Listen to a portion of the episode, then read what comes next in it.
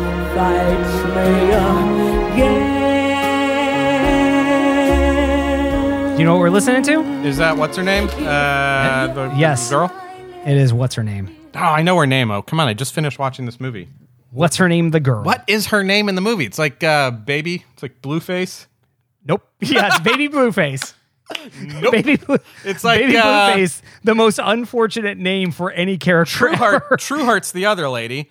Her name is uh, baby. Baby blueface. It's baby. Yeah, it's baby blueface. Yeah, yeah, it's baby Blueface. She- yep. What's Yep. her freaking- She's, what's her she's name? Ah. Choking on, she's choking on her pacifier. Baby blueface. her name's uh, Bauhaus. German German brouhaha. yes, Bauhaus. what is her name? Forty four. I can't remember anything anymore. Bauhaus is actually how you pronounce it. It's got a very guttural. Uh, very, very. What is guttural. her name? I'm just gonna look it up. It starts with a B, right? It does start with a B. It's baby blueface. It's not Baby Blueface. What is this woman's name?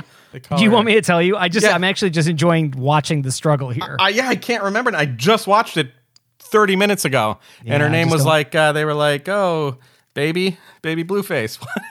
what? oh, baby blueface. Walt Disney's Magic Kingdom Disneyland is growing every day. Ladies and gentlemen, boys and girls, Disneyland, the happiest place on earth. This time the throwdown, y'all. Have you thought about a visit to Disneyland during your vacation? You can waste time with your friends when your chores are done. Disneyland is the happiest place on earth. Join the happy people of all ages. Yes, there's more fun at Disneyland in Anaheim, the happiest place on earth. Hey, everybody, welcome back to Bobsleds and Banthas, a podcast about Disneyland, Star Wars, and all the other things the Disney Company owns that we love. My name is Scott Storm, and with me, as always, is my co host, the breathless Mahoney to my test true heart, Aaron Absolute Humanity Robbins. Aaron, how you doing? I'm really, I'm really good since I got. I feel like I got the upper hand in that intro with the with the breathless Mahoney. You know, you are, uh, you're vampy. Yeah. You are, you're, you're like a femme fatale. Good with the of like of podcast. one liners. Good with the like. uh Just Why like don't you look quipping? inside my socks and see what you know? Yeah, that's right. Just a lot of like a, a lot of innuendo. That's like Yes, I, yep. I don't know how this makes me feel. It doesn't That make was me my feel very nickname good. in high school was innuendo. innuendo. Yeah, it was innuendo, but my middle name was O, so it was like Was that that was also your rap name, wasn't it? yeah. it was in you and then capital N Yep. and then D O. Yeah, But the O. O was actually like a, a, a was a zero. with 17 H's after it. That's right. Do. yep, that was my rap name. Welcome to Bobsleds and Banthas. Can you believe it's episode 12? Do you know what that means? I can't believe episode 12. No, what does that mean? It means we have sat here in these seats doing this 11 prior times and and and we gosh. still keep coming back. And we still do it I because know. it's so much fun to do. It is. You know, we we've done so many episodes at this point that I've gotten to the point where I'm starting to lose track of what episode it was. Yeah. Yeah. Hey, how was your week? Uh pretty good, I think. I don't know. Uh doesn't it feel like this week snuck up on us? Like Yeah. the next thing, like it, we got done with Indiana Jones, and I'm like, oh man, that felt so good. Yeah. doing the top ten or more secrets about Indiana Jones. I'm really excited. It's getting a lot of traction on Instagram. Like people are loving it. We're engaging back and forth, and then it's like I turn around, I'm like, oh man, we're doing Yeah. another show. I know. Oh, Here's are what, we here's doing what the show happened. on? Here's what I really think happened was uh, after Wednesday uh, of the last time we recorded, I thought it was Friday, uh, and I was wrong. It was Thursday, but then I thought it was Yeah. Friday, and then on Saturday I thought it was Friday, and then uh, I thought it was Friday on Sunday. So you've continually thought it was Friday. Today I thought it was Friday, and then I met with somebody and they thought it was Friday tomorrow. So I was like, "Well, it must be Friday tomorrow." And the good thing is, one of these times you're getting it right. yeah, once every seven days I nail it. Other than that, I have no I- idea what we're doing. Well, it's funny you mentioned that because I also had the experience where yesterday I thought it was Friday, and I, and I was talking to my daughter, and I was like, "Oh, well, tomorrow night when we have our Friday movie night, Totally. And and she said, uh, "Dad, uh, Friday's not a couple, not for a couple days away." And I and I thought, "Oh man, today's Tuesday. Oh no, got today's work. Tuesday, and Did I I'm go to thinking work it's today? Friday right now. Oh no, that means I have I have several more days until it's actually Friday. Yeah. but you know what? We're here at Wednesday. We're here Yeah. at Wednesday recording the show, and it's good. Missed you in my meeting this morning, Scott Storm. Oh boy. Uh, I had so to hold down uh, the nerdery by myself.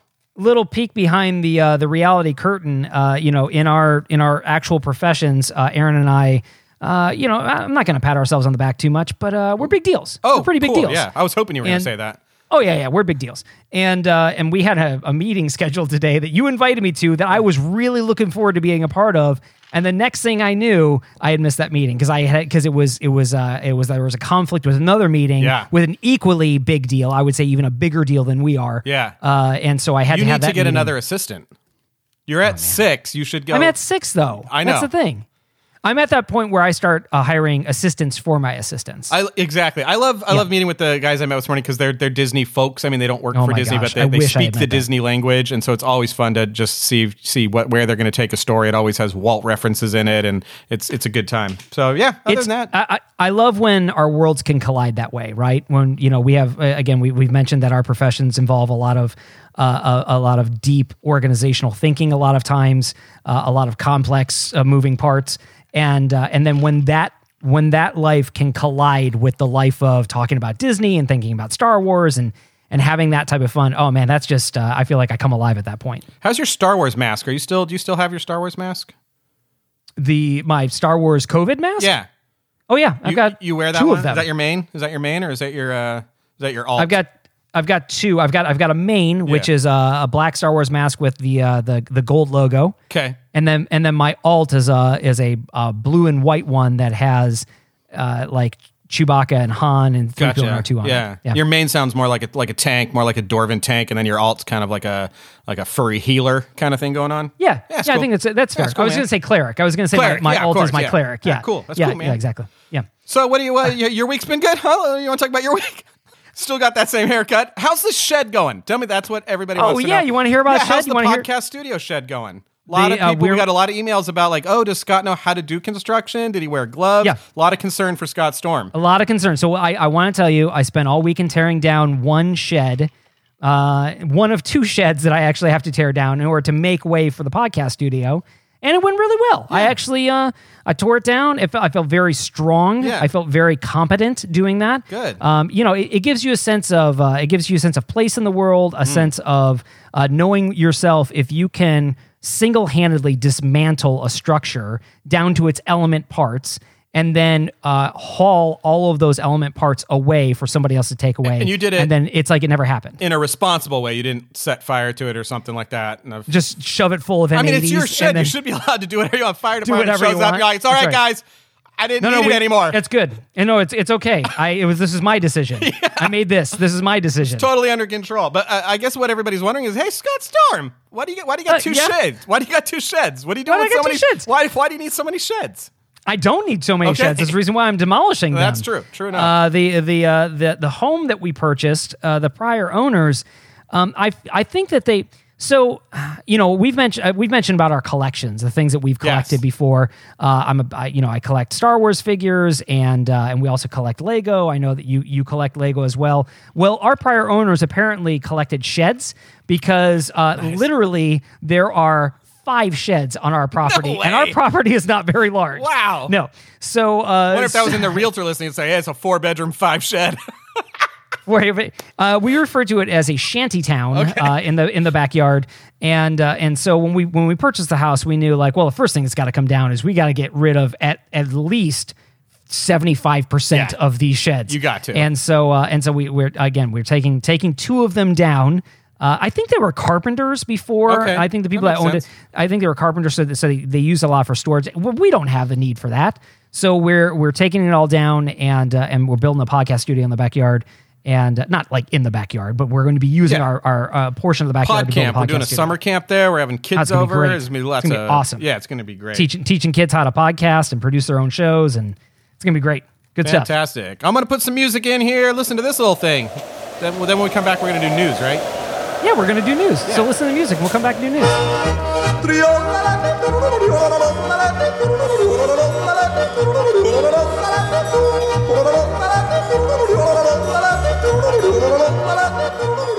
Hey, you've listened to it. Four Uh, bedroom, not- five shed house. Now, did you want to start with It's a looking four- at the sheds, four or, do you want, bedroom. Uh. or do you want to see the master bedroom first? Like, no, no, no, no. We'll get to the master bedroom. Let's take a look at these sheds. What uh, what kind of sheds What do are we, we, talking have here? Is it like a tough shed, or what do we got going on? You got some Um, so news, news items, bites. Scott Storm. Oh, you know what? There's there's not a lot to talk about right now. Yeah, but the biggest thing that we have to talk about. I mean, there's always lots of things to talk about. There's another one of those news stories. There's another one of them news Disneyland stories, and I didn't put it in the show notes because I'm trying to be good. I'm trying not to get the blood pressure up, but there was another one of those stories this week. Do you want to talk about it? It or do was. you I wanna will get simply to- just say that it said that uh, mom recreates Disneyland electrical light parade. No, mom replicates. They used Oh, the replicates. word replicates, a very which means that specific she- word. It was a carbon copy Yes. of uh, Main Street Electrical Parade. Mom replicates the ele- Main Street Electrical Parade for son. And I thought, I'm not going to read this article. It's for her son. She she's got her own life. I don't want to. And you're like, I know this is clickbait. Yeah, I'm not I going to read know- it. That's I'm a not gonna- this sweet is thing not- to do. That's a wonder every day of the week. That's a wonderful thing to do, and I couldn't do it. I couldn't do it. I clicked on it, and it was like wood. She wrapped her child in Christmas lights. Yep. And turned on the Christmas lights. Is that basically what happened? that's that's ba- the, no nothing moving. It was just it was the music playing through like a boombox, I think, and then you know just like the cardboard cutouts you would uh, the plywood cutouts you would see during Christmas with Christmas lights on it. well, if that replica. ain't the uh, I I don't Main mind. Street It's Electrical just the Parade- use of the word replica that I mind. Well, you are a stickler for grammar. You know how I am know with my that. replica T-shirt. You are a semantic uh, enforcer if I've ever met one. Yeah, and a huge Blade Runner fan. Huge Blade Runner fan. Not true at all. Hey, do you really want to talk about news? Yes.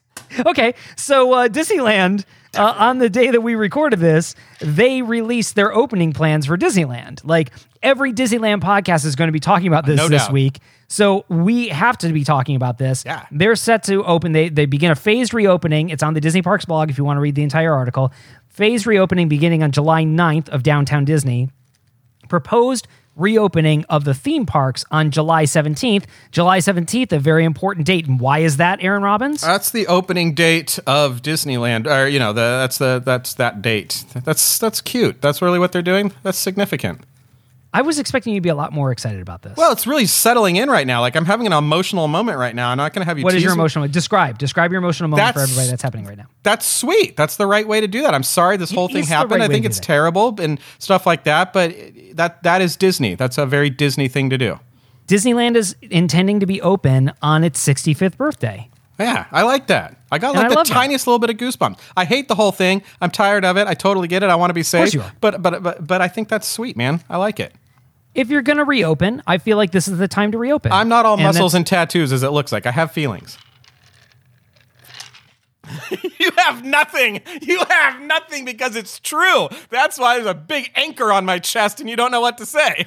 That's right. And a and a woman that you make dance uh, when you when you shimmy when Yeah. you shimmy your shoulders back Yeah. and forth. We call that the You're like, peck you want to see my polka." hula girl dance? Oh, the Look shoulders. at there she goes. Yeah. Uh, that's right. So, where were we in this story? Yeah, Disneyland's opening, on the opening. 17th. on the 17th. Now, I will say, uh, you know, this is what they announced, but it is it is just 100% wall to wall, uh, not unlike not unlike the sheds that I have in the backyard, which are just wall to wall plywood everywhere.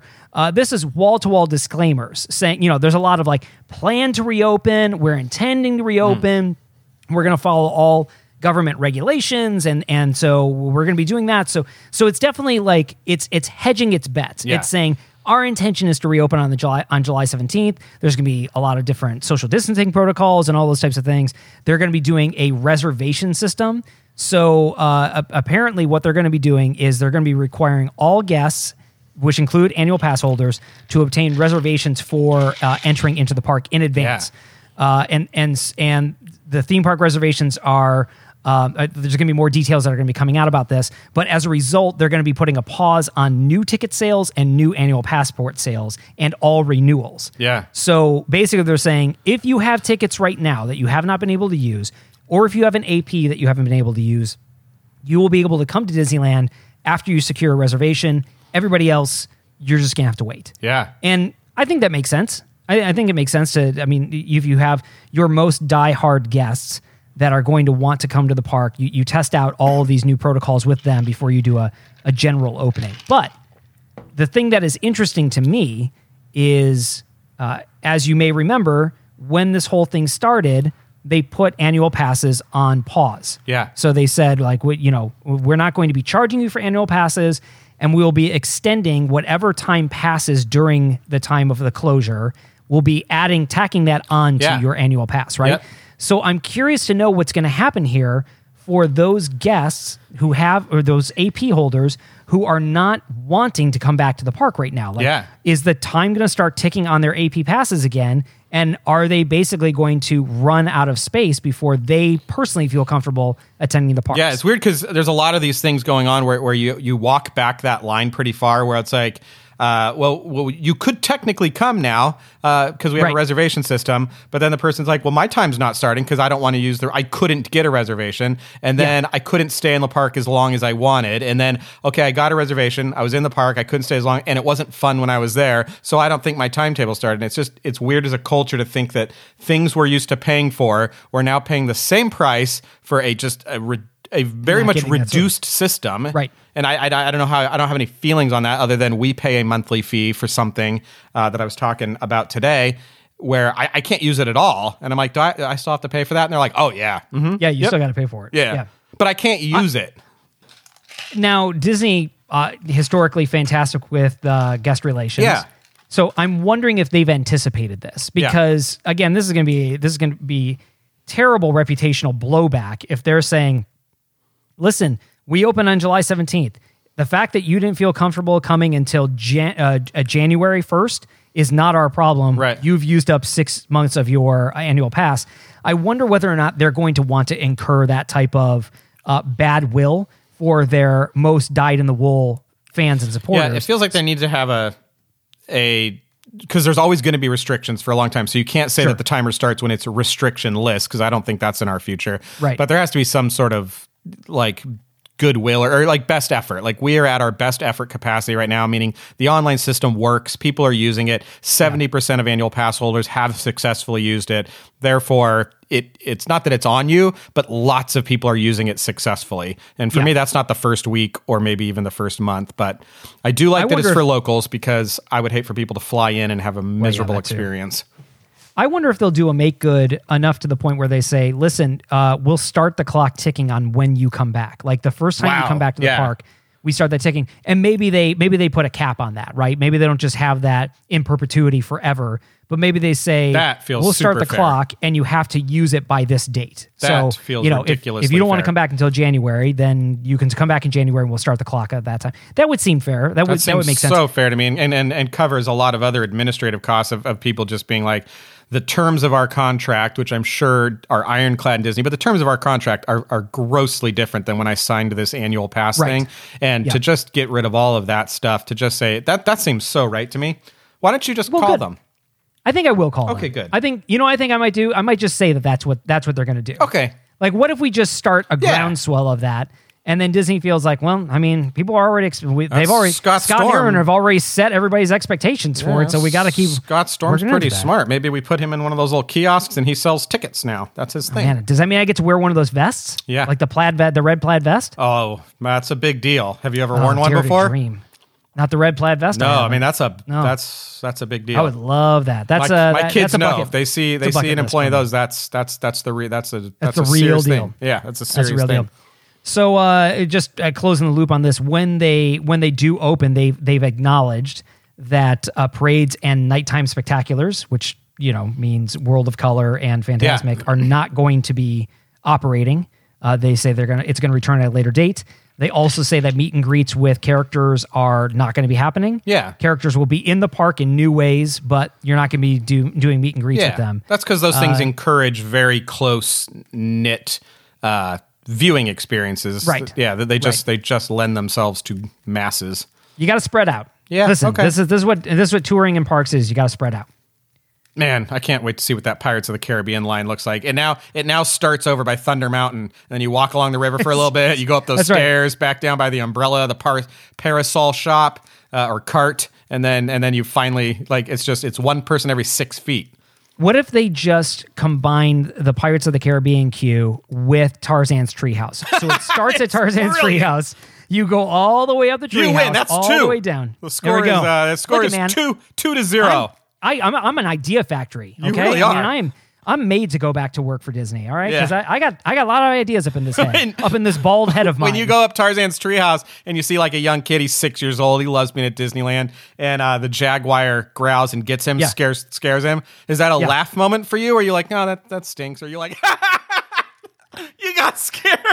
No, no, no. I don't- I'm not. I'm not gonna. I'm not gonna uh, take joy in somebody else's. Well, I don't know. With this haircut, I might take joy in Yeah. somebody else's uh, misery. It's not But real. Move typically- on. Yeah, typically in my uh, i- in the my my my Prince Charming uh, cut, I would I would just be there and say, ah, I, I get it, buddy. He, he scares me too. Yeah, he scares me too, little buddy. Yeah, I He get it, does buddy. scare me too. To be legit, like all everybody in my in my family, we wait for somebody else to go by first, or we kind of creep past him like he's a But real he's jaguar. motionless. I mean, you I can know. see him. You're walking up to You him. just never know when he's going to scream, and it's scary. I, I guess so. It's super scary. Doesn't he sort of look like a uh, inflatable? Uh, th- what is he? A leopard? He's a jaguar. he's a jaguar. Inflatable jaguar. Doesn't he look sort of like an inflatable jaguar? Yeah, like he's a small version of a Macy's parade float or something. Like I could like I could put him into a pool and use him as a flotation device. yeah, okay, yeah. You know, like, he was uh, just- ripped from a carousel and thrown up at the the the. Yeah. Okay, he's still Yeah. scary. I don't care. That whole tree rouse is scary. uh, Tarzan's Treehouse. Better or worse uh, than the Swiss Family Robinson? Do you think it was a better overlay? Do you think it's a, a worthwhile overlay? Do you think they should go back to Swiss Family Robinson? Um, I mean, there we're talking about the power of the movie, right? Like, I like, I like the I like the Swiss Family Robinson's movie. Uh, I don't Yeah, think a lot of I do people. too. not think a lot of people know it. I think Yeah. Tarzan's a more accessible uh, movie, uh, and I don't remember what it was like when it was a Swiss Family. I like the music a lot better. I'll tell you that when it was Swiss Oh, Family. it's awesome. But uh, Awesome. yeah, I don't I don't really remember it, and I you know I, I like it. I like um, I like that it gets you up high in Disneyland with very little It's- weight. It's got great great views. great like you get views, Awesome, awesome views. It's got great views for zero weight, very little effort. Um, you can find a little nook in there and let people walk past you and just look at the rooftops, and I, I Yeah. dig it for that reason. Yeah, yeah. Oh, I, I love the treehouse. I would never want to see it go away. I just don't know if I enjoy it as much as the Swiss, fam- Swiss Family Robinson treehouse. I think just because it was intended to be the Swiss Family Robinson treehouse, and so you have those elements still there. Yeah, totally. Uh, you just have to Yeah. look under under all the Tarzan trappings. Yeah, she's like drawing, and it's like, how did she get a Wacom digital tablet up here? Like, what year does this movie take place? How does Jane have such good technology? Uh, you know, it's uh, turn of the century. Mm. Okay, I mean uh, Tarzan doesn't understand it, but you should. Yeah, You should. so that Uh, was this a is really Disney o- ahead. opening. That was Disneyland reopening news. Disneyland reopening news. Yeah. I, I really don't have anything else I really want to talk about. That was the one thing that I no, felt no, no. we There's needed to there's more address. on your list. You better get that next that next news item, Scott Storm. You you why don't you why I because you're- I, ha- you- I have up my other notes. All right, I'll do it. what, what what are your other notes? Uh, for Dick Tracy, I didn't want you to see my notes. They're secret. Okay, so there was an article that came out. Uh, it, it it made its way around Twitter, uh, and Scream Rant covered it about uh, about the Yoda statue that is outside of Lucasfilm uh, in uh, San Francisco. Do you want you want to talk about this? The only thing I want I wanted to say about it is I you know I thought for what that was that was kind of clever to say. Uh, what does he say? He says uh, he, he says So- so- Black Lives somebody Matter, were- but in, in Yoda speak. Yeah, somebody graffitied on the on the the statue. It was just chalk, and it was in right below- chalk. it was right below the statue on the on the pedestal. And, uh, and and in response to all of the protests uh, that have occurred over the past couple of weeks, uh, the graffiti says "Matters, Black Lives Do." Yeah. So Black Lives Matter in Yoda speak. Yeah. So the only thing I want to say is the Screen Rant article I read said uh, that they didn't know where that statue was, and I just thought that was funny for a news article because uh, that statue. Green Rant said they didn't know where. yeah, it like I was? believe in the news article I read, it said, and like nobody, nobody knows or we can't confirm where that statue was actually located. The picture, it's clearly the Letterman building in, in the definitely. Presidio of San Yes. Francisco. The It's only other absolutely in the Yoda statue Presidio. I know of that looks like that is across the bay uh, in San Anselmo, where Star Okay. Wars was apparently written and Indiana Jones was apparently written. There is a Oh yeah, in the park. yeah, there's The a that's- tiny yeah, park, yeah, and yeah. there is a very similar Yoda and Indiana Jones statue there, and it's clearly not that one. So maybe there are others No, in the this is- world, but that one's This is definitely the letter. clearly outside of. This is clearly in the Presidio outside of Lucasfilm. I have been to the statue. I've seen the Yeah, yeah. statue. uh, and it's it's clever. And I, I think it's what I liked about it is is they they don't know who graffitied this, so Yeah. uh, no one knows if this was. I mean, obviously it was intentional, but. Uh, whether or not it was somebody at Lucasfilm or whether it was just somebody in San Francisco that did it. Yeah, But, you don't need uh, special access to see that. Uh, to right. see that you can just statue. walk up and see it. But uh, but but Lucasfilm embraced it. They shared it on their Instagram. Oh, okay, yeah. Mark Hamill retweeted it or shared it on his Instagram. John Boyega and John Boyega shared it on his. And so uh, I I love the fact that uh, that this is something that's been embraced by the Star Wars community at such an important time. So Yeah. it's it, it's great. It's just one of those things where. um, you know this the the protests and the movement and the awareness that has come out uh, as a result of everything that's been happening in, in our country. Uh, it's it's nice to see this in a way that is just so uh, uh, joyfully and and lovingly embraced by uh, another very vocal and sometimes very polarized community, the Star Wars community. Yeah. The first time I took my daughters to that, the first time they remember going to that statue, because little listener tip, if you're in the area, you can just go right up to that. And there's also a, uh, a a raised uh, causeway, a sort of a raised covered uh, walkway that connects two of the Lucasfilm uh, buildings there. And if you look in that that little raised causeway, you can see the silhouettes of of models and and That's right. cool spaceships and stuff like that. So that's a fun thing. But when we were there, uh, my kids were looking at it, and there were some other fans there, and they started quizzing my kids like without talking to me about it first. They just So started. there Oh, were thi- there were other like there were adults. That were yeah, quizzing yeah. your Other kids? adult, Okay. adult Star Wars fans kind of paying paying their respects to Yoda, and they just went right up to my kid and started asking him, quizzing them about Star Wars. And my my girls got the, all the questions correct, and then the guy kind of walked away and he looked at me and he's like, "Good dad, you're a good dad." Good dad. I was like, "Glad I passed." they haven't eaten in a week, but thank you. Thank you. But they sure know who uh, Dexter Jetster is. Yeah. They got that on lockdown. Um, Anyways, that yeah, was I've, been, I've I've been to, been over there as well. And if you uh, you know if you you put your your uh, nose against the glass Yeah. into the main lobby, you can often see they, they change out the the lobby decorations a lot, but uh, you know you can see full sized uh, replicas or full size costumes of stormtroopers and Boba Fett and Darth Vader. And, Yeah. and a lot of little uh, a lot of little artifacts, a lo- lot, lot of little Star Wars and Indiana Jones artifacts in the uh, in the bookshelves there. It's just just fun to be able to see. That was like and a if it's free open, you can travel actually tip. go into the uh, you can go into the lobby. You can't go past the uh, the uh, reception, but you can go into the lobby and take a look at that stuff. shirt. All right, that was the Hey, news. uh, that was news. We're uh, we're gonna take a quick uh, audio break, and when we come back, we are talking about Dick Tracy's 30th anniversary coming up next.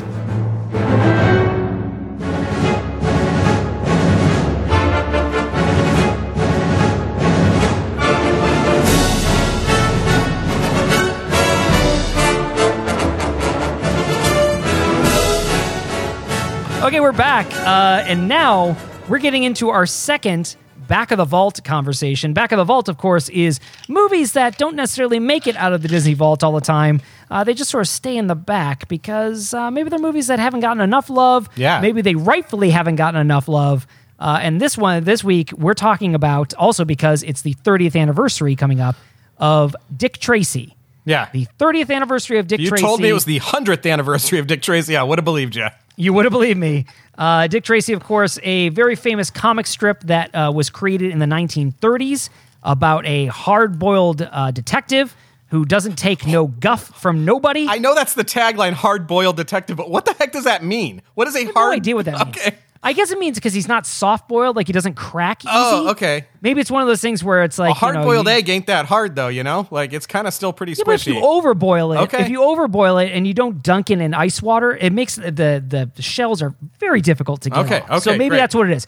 Maybe and they just didn't want to explain. They didn't want to say it's a detective who's been boiled for too long and you haven't dunked Yep, him in an ice yep. bath, so he has a very difficult to remove shell. So instead, they just say hard boiled detective Dick Gotcha. Tracy. I, I, I stepped on your summary. Hard boiled detective that doesn't take any guff from anybody. he takes takes no guff from no one.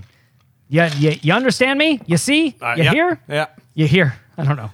Anyways, uh, Dick Tracy was uh, it, it came out in 1990. 1990. Uh, it was a Touchstone. It, wa- it came out. Uh, it was made by Disney. Yeah. But it came out under the Touchstone label. Uh, Touchstone it was label, intended. yeah. In, yeah, intended to be part of the. It was intended to be a Walt Disney production, but they made a decision at the last moment to actually put it under Touchstone. Touchstone, a label which was for more. I wouldn't say adult-oriented material, but definitely not kid-friendly material. I mean, it, it, could- they could hit a solid PG thirteen on the Easily. touchstone. You know, Easily. When you saw that touchstone lower third graphic uh, logo rolling, you knew you were watching a movie where there were going to be some curse words. You, This was a this was a Dis- this is a Michael Eisner movie. That's what you saw when you saw a Touchstone. You're like, this has got Michael Eisner's fingerprints all over it. Yeah, it's funny. So- he doesn't have anything to do with this, does it? Because this does not feel like a Michael Eisner movie to me. I know it was Uh, this made during is- his era because I remember. yeah. This is his reading- era. Yeah. Oh, wait, now what? Why do you say that? Why do you say it doesn't feel like a Michael Eisner mi- film? Because I'm, I- I'm curious. Because it feels very much like a Michael Eisner. Okay, cool. The, the marketing and production of it feels very Michael Eisner. to Yeah. me. So that my my things against, and I think I hope this is a theme of this podcast is you being pro and me being against, but we'll see. well, I don't know about that. Keep Okay, going. all right. But uh, I feel like uh, Michael Eisner's strategy was uh, known as singles and doubles, which means don't try to hit a home run with a movie. Just produce something that is uh, affordable with affordable talent. That's Yep. a story that's been proven to work. Uh, and he was really big on what he called his singles and doubles philosophy of movie making. This seemed like a big swing in terms of This was a big budget. swing. Budget wise, kind of a big swing. The number of named actors, or what we would call a marquee actor on this thing, is out of control. Uh, and there's some racy parts of it Absolutely out of control. there's some raciness to it where I would I would feel like he he would uh especially if he was still in the days of him trying to appease Roy and make sure Roy knew he was a stand-up guy Yeah. before it- it got crazy uh, that he would not put some of the scenes that were in there but I don't know that's why it feels Yeah, I like a can see Tim that. Burton movie without Tim Burton is what it feels The like uh, well, that's true. I mean, we'll, and, and we will certainly discuss that in just a moment. I mean, it feels like an Eisner movie again to me, just because it has such the bombastic marketing, um, uh, uh, you know, uh, strategy that uh, Michael Eisner was really known for. You know, it's it's very flashy. It was a big release, a big production. It definitely was their swing for the fences moment. Yeah. Uh, I mean, this this is you know they spent forty seven million dollars, forty seven million dollar budget, uh, a very large uh, world premiere that took place down at Walt Disney World, and uh, yeah, where, where did ultimately- it play? Where did it play down there? Because then it opened worldwide the next day. But where does it play in Walt Disney World? I wonder why they did that. It wasn't shot in everywhere. It was shot in California. it, right but see there was there was a lot of uh, theme park tie-ins to dick tracy Okay. or at least intended theme park tie-ins to dick Okay. tracy because of the era that it's shot in you Yeah. know it's it's it takes place in the 30s uh, Disney MGM Studios at that time was really leaning heavily into the 30s, like Gotcha, Hollywood gotcha. Boulevard that Yeah. takes you to the Chinese Theater. Uh, this was before, I think this was before Sunset Boulevard was developed and, and the Okay. Tower of Terror, but it's all happening around that same Okay. time. So you could see where, uh, and Dick Tracy was actually they had a show uh, that that was in the Disney MGM studios. Really? and they and they had plans for a full themed attraction. as Oh, well. wow, wow, So- wow, wow. So they were a- again. This is why I say like this is a very Michael Eisner thing to me. Like, Sure. the synergy of it all to say like, okay, well, you got this Dick Tracy movie. It takes place in the 30s. We're gonna have its main. Um, its its main footprint is going to be in Disney MGM Studios. We're going to have a musical show, and we're going to have a ride through gangster uh, ride that's going to be at the, at the studios. And and n- the the ride didn't come to fruition. The show did, and so uh, so it makes sense that it premiered at Disney. Okay. I think I think where it premiered was the uh, the AMC 24 in uh, downtown Disney. So 'Cause many that's where- uh, questions. so many questions about how that Yeah. works as a media company.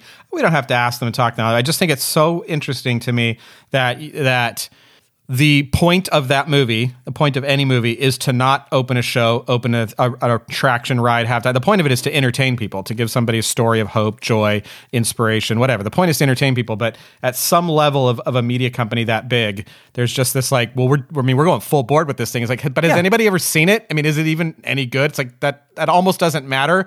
We're going to have a show. There's going to be, we're going to sell yellow coats in the park. They're going to be $75. like, but, but have you seen the movie? Is it any good? And it's like, eh, it doesn't really matter. But you know the other side of that. I mean, but I al- I almost applaud I almost applaud a media company that can do that. That just Yeah. says like, hey, listen, we're having this vertical integration behind this intellectual property, and this is what we're going to have, and we're going to roll it all out within the year that it comes out, or so, you know, Yeah. whatever that whatever that strategy is. Because the flip side of it is to take a look at a very risk averse media company, which Disney can also be very risk Yeah, averse yeah, yeah. where they're like, well, there's this movie and it's called Frozen, and uh, we'll we'll take five years after Frozen comes out to develop a, a a- a ride that's based on it that is really just a reskin of an other ride that Yeah. that takes place at at Epcot, and that's what happened with the uh, Frozen after uh, Frozen Ever After. I think that's what the the attraction's called at Epcot was there was such a Frozen fever, and yet the Disney company was so slow to move on capitalizing on that in the Yeah. park. So I actually sort of appreciate Totally. the idea that you Hard know, to we're know. going to do Dick Tracy. It's hard to know when you're going to have a monster. I just know that growing up in the 80s, uh, when it- when it hit, when a monster hit, and you got to watch the movie, and then you would go to like Circle K or 7-Eleven, and there'd be like mugs there or some special thing, Yeah. and then you'd go to like Burger King, and there'd be collector glasses. It was just for for me as a kid, it was it was it was validation that what I liked other people liked. Like I was like, Yes, see, sure. Burger King likes what I like, and it was it was like the movie didn't stop. Like even though I wasn't watching Return of the Jedi you right now, continued, right. Yeah, I was still living, and that happened uh, with Seek the Secret of Nim, which was uh, a Ah, Don Bluth film. Don Bluth film. Great Yeah, film. I'm, I'm, I'm- fantastic film. I, I love Don Bluth, and so whatever he makes, I will watch or play. Uh, and so when that came out, I was just it was Secret of Nim stuff was everywhere, and I was like, dude, I am loving this. People love Yes. what I like. Yes. Uh, and so you swing, and sometimes you hit, and and sometimes and sometimes it's Godzilla. yeah, where another gigantic marketing tie-in. Uh, I remember getting the uh, the Godzilla. There was like a sippy cup or something like that that I Oh. got at 7-Eleven, and uh, and I was like, ah man, I can't wait for Godzilla. And then Godzilla came out. Yeah. So yeah. and you. Uh, have but a we're not sippy here cup. to talk about Godzilla. No. We're here to talk Let's about Dick Tracy. Tracy. How do we do that? Uh, so I, why don't you, Aaron, Absolute Humidity Robbins, Okay. take a swing since we're talking about movies that take a big swing. Okay. Why don't you take a swing at summarizing this movie for me? All right. Well, you know, Dick Tracy's a hard-boiled cop who doesn't take any gruff from anybody. He sure doesn't. and you see in his town eh, where he's from there's some gangsters and there's a new there's a there's a gangster and then a new gangster comes on the town he's like Right. i don't like the old gangster and he gets rid Yeah, of that that's right. gangster and then dick tracy's like well I think you might have gotten rid of that old gangster, and he's like, "I don't freaking care No, I what don't know you what you're think." talking about. he's like, literally, "I don't care what you think," and Yeah. he's like, "All right, did you have walnuts?" And he's like, "Dude, why are we talking about nuts? What What are you doing?" He's like, because then- like your walnuts are all, all over this crime scene. yeah, and then there's a there's a love interest, and so Dick Tracy Yep. doesn't know who he wants to be with, so that's confusing. there's two love Because there's interests. two love There's- interests. yeah. and so they spend a lot of the movie just trying to figure out if this guy, not if he's guilty or not, because that is Nope. obviously, but just if uh, if if they But can. we don't know what indict- he's guilty of. Can we Yeah. agree? Yes. We have no idea. We, we know he's guilty, but we have no idea. We're He's- talking about Big Boy Caprice, by Yeah. the way, played by Al Pacino. He's bad. He's just bad. He's a in the- bad guy. He's a bad guy in, in the sort of uh, kid definition of bad guys and good guys. Is he a bad guy because he's ugly? Is that the reason why? I feel like all the ugly people are bad guys in this movie. But that's the thing. Yeah. They're, they're, he's literally. I believe that. Tell me if I'm wrong. I believe the point of this movie is that uh, Dick Tracy's trying to get an indictment. Uh, Yes, I think that is correct. I think That's Dick- it. Well, th- this is my understanding is that Dick Tracy he doesn't care about getting an indictment because he knows in his gut, in his hard-boiled gut, that True, yes. big boy that big boy Pr- Caprice is dirty. Yeah. He knows he's dirty, and so he's going to make sure that big boy Caprice is behind bars no matter what, regardless of whether or not he's actually committed any real crime. So why you would watch this movie is because it's about a maybe a, fast talking, smart detective, you know, That's right. guy that may or may not have super. but Why you would watch it? Why you'd be able to is it's a very colorful, uh, fanciful stage show about a cop that tries to put away a bad guy and gets caught up in sort of uh, the the choice between flashy love and That's Mm-hmm. maybe right. long lasting love. And so it's about this delicate love story uh, that's intertwined with some really hard crime stuff. Um, Yep. I think that's why you Criminal would underworld. watch it. Yeah, criminal That's right. underworld Yep. stuff. And so, and then also a, a man that uh, a man that is is caught between, like you said, caught between two potential love interests. One is one, one that you would take home to mom. Uh, the other one is uh, it, uh, I don't know. It's, it feels adventurous. Yeah. and uh, and and uh, and wrong. And uh, and so and then it's also about a man who just longs to be uh, have a family of his Yeah. own, and so he uh, yeah, he there's finds some a kid sweet on the stuff street in there. Sure. Yeah, he just abducts a child. No says biggie. that you're you're my son now, basically. Yeah. Uh, and and all, all this around uh, the desire to to clean up the the the streets that have been run Yeah. rampant with uh, with crime Yep. from a, a, cr- a gangster underworld. That's Yeah. that's the summary of Dick Tracy. Yeah, that would be a great reason to watch it. Who is that kid? Who? Why? What is he in? Uh, that kid, the kid that plays the kid, Yeah, the in kid. Dick Tracy.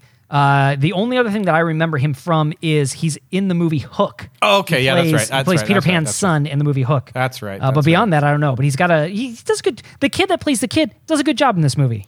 And we'll talk about. I think we'll talk about the performances. But just as an aside, I think he does a fairly good job with the material he's given. There you go. That's a summary of Dick Tracy. Uh, I dare you to do watch have, it. Yeah. Do you have a dare you to watch it?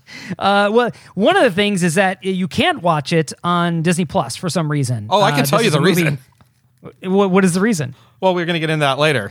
Oh, okay. Yeah. Uh, it- it is locked up in some sort of licensing problems. Oh, is that it? Uh, I thought it was yeah, the it's, solid so it's- PG thirteen moment in the movie.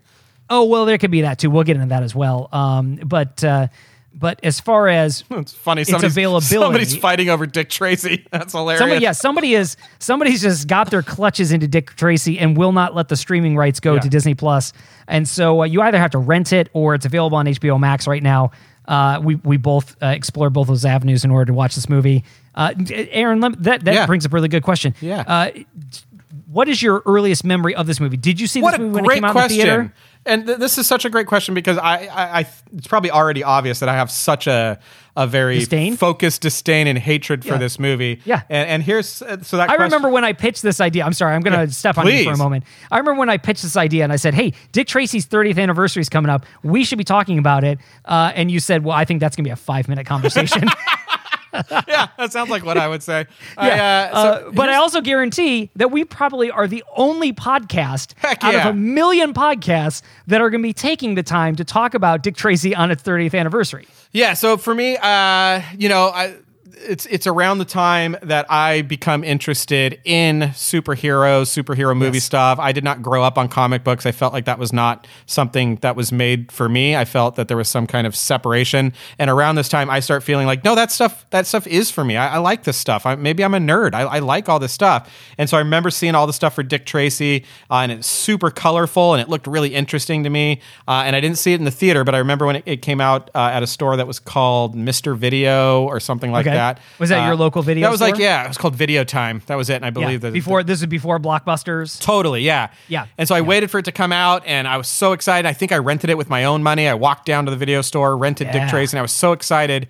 Uh, You're because I had strutting a- down. You're Yeah, like- yeah. I was like, this Dude, guy's you had you had your uh, your yellow fedora on. You're yeah. like, yep. This and I'm, is it. I'm colorblind, and I and I can tell all the colors in this movie. So I'm like, somebody gets colorblind people. Like I know who the characters are. These colors are all very easy to determine. So Are you red green colorblind? Yes, what what, I what am. level of colorblind? Are I you? am severely red green colorblind with you know with Okay. issues with purples and browns and all sorts of other things in there. But you could still tell the distinction. you know, yeah, despite this. And I loved that art style, and it just looked cool to me. It looked artsy, and I thought this was going to be a very heavy. Uh, I thought it was going to be Batman, but in sort of a trench coat in a 30s, like a Batman noir, which sounds You're not super- wrong for thinking that. Right. I, I would love to see a Batman noir. Like Batman is like a you know 19. You know, it's just sounded Because cool. Batman's not noir enough. Yeah, right? You're like, right. I need something that's more moody. I and need atmospheric. Batman with a fedora, and I thought that's what The this thing was is, going to be. I really like Batman, but the problem is he's just way too playful. I need something that's a little bit more somber and serious. Exactly. I need more grays and, and dark colors. right.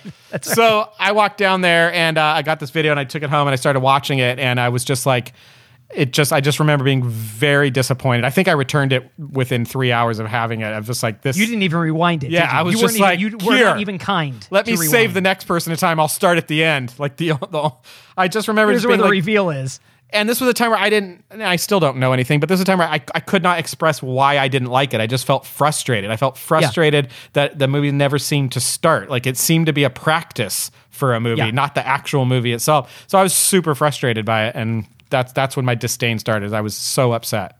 my experience is not too dissimilar from your own. Um, I did see this movie on its opening night, though. Wow. And so, so uh, like you, this was a time when I was becoming aware of. Uh, abo- of comic book movies. I mean, I think generally the world was becoming aware of the commercial success of comic book based Yeah. movies. Uh, in 1989 was Tim Burton's Batman, uh, and so Dick Tracy comes on the heels of Dick Burton's uh, of Tim Burton's Batman, and uh, and so like Batman, this had a lot of fanfare behind it because it was a revival of a character that was created in the 30s.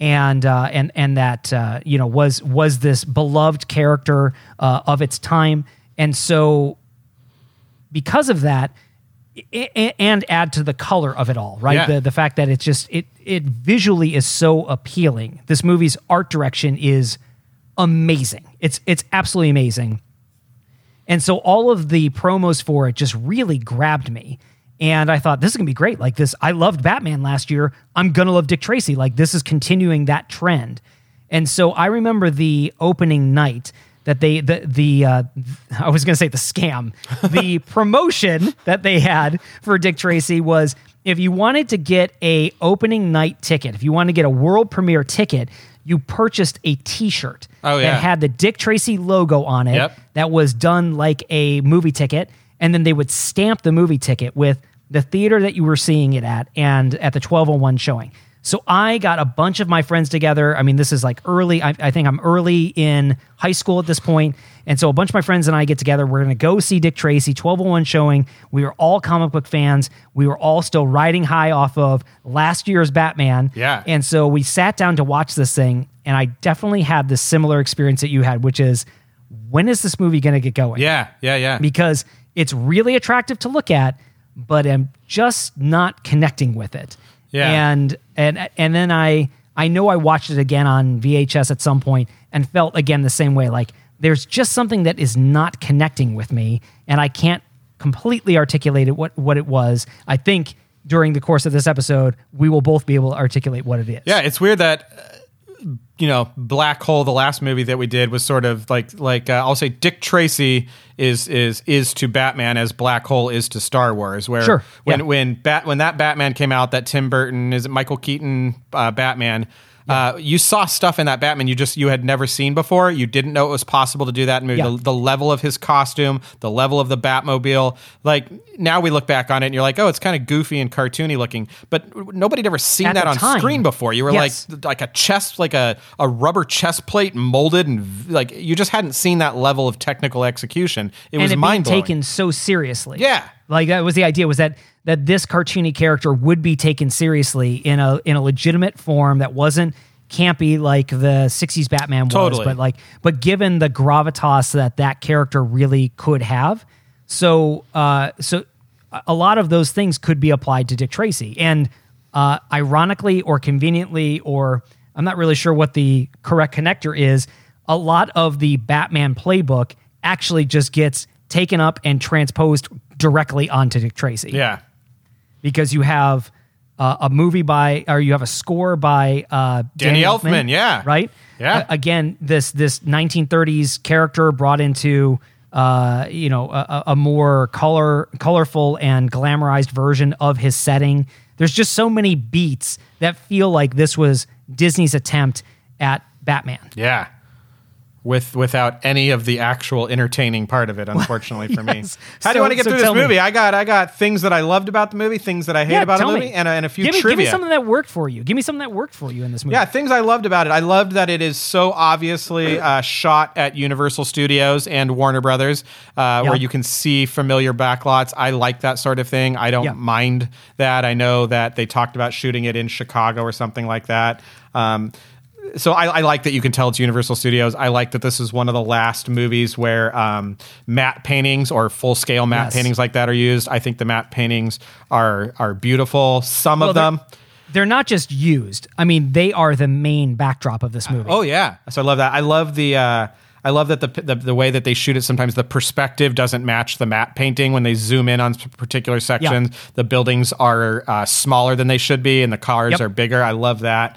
Um, It, it definitely brings the comic book aesthetic into a movie. Like uh, again, the use of the matte paintings, it has a comic book feel to it. Like shot Totally. composition in a lot of uh, a lot of the shots are they feel like a comic book panel brought to life. Right there's Yeah. there's this uh, there's this uh, depth depth of field uh, uh, camera trick that they do where the front the foreground is completely in focus and far off in the distance is also completely in focus and so you have this feeling of like somebody drawing a comic panel where there's a, a foreground character that's looking behind them and you see in perfect focus the background character and that's a really effective uh, again sort of comic book brought to life effect yeah, so that's all working for me. I just re- said effective comic book brought to life effect. I just yeah. said it twice. Yeah, it was good though, but it I makes just sense. wanted to, I just wanted you to know that I did Just- not have the eloquence to actually use two different words to explain. you what I was- spelled them differently though. One you spelled FX, and the other one you spelled E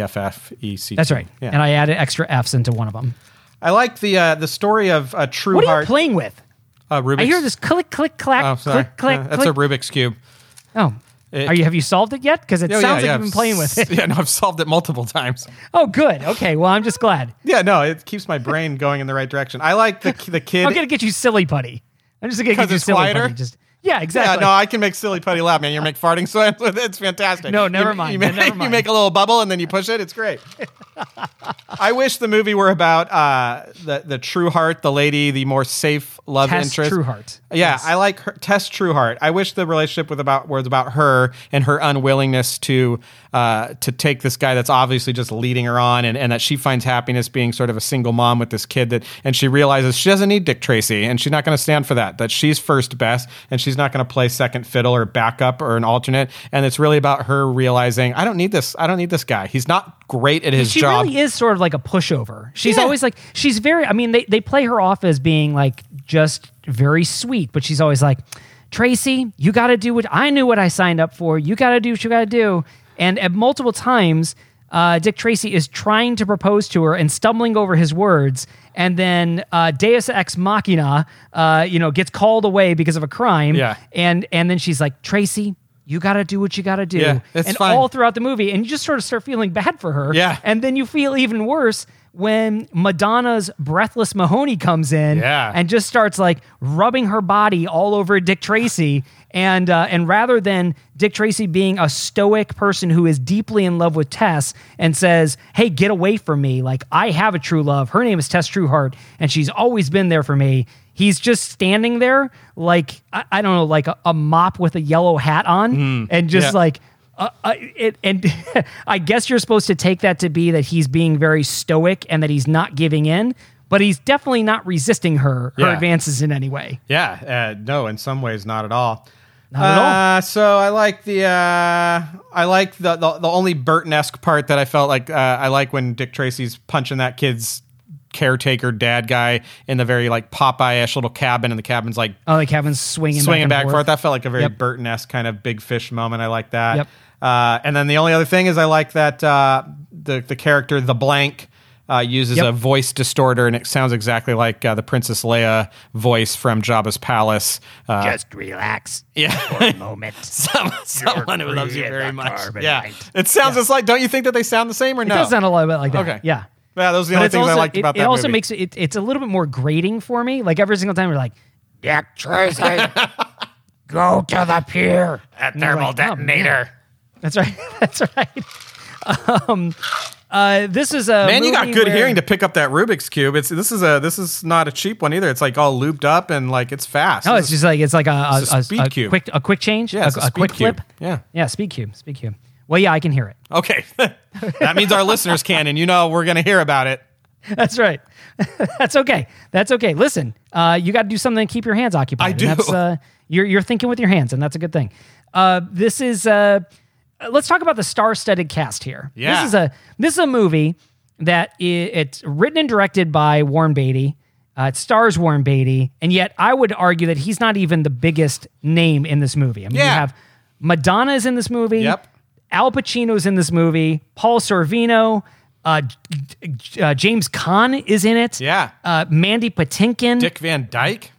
Van Dyke, Dustin Hoffman. Like the star power of this movie is staggering. It's absolutely staggering, uh, and unfortunately, just does not pay off At all. And again, this is one of those things where I feel like Disney they have their whiteboard and they're like, all right, we've heard that Warner Brothers is making a movie about Batman, and they got Jack Nicholson signed and Michael Keaton. And everybody's going to be laughing about Michael Keaton, but Jack Nicholson, boy, he's the brass ring. He's Yeah. going to be playing the Joker. So who's going to be our Jack Nicholson? And then, you know, Reggie raises his hand and says, uh, and he's, he's little Reggie. Yeah. He's little Reggie. He's small. He's probably, he's small, he's young, and he sort of says, like, what about uh, who's the character? And they're like, well, it's uh, Big Boy Caprice, and he's a he's a crime boss. And they go, well, what about Al Pacino? Great, and they write Al Pacino up there, Yeah. right?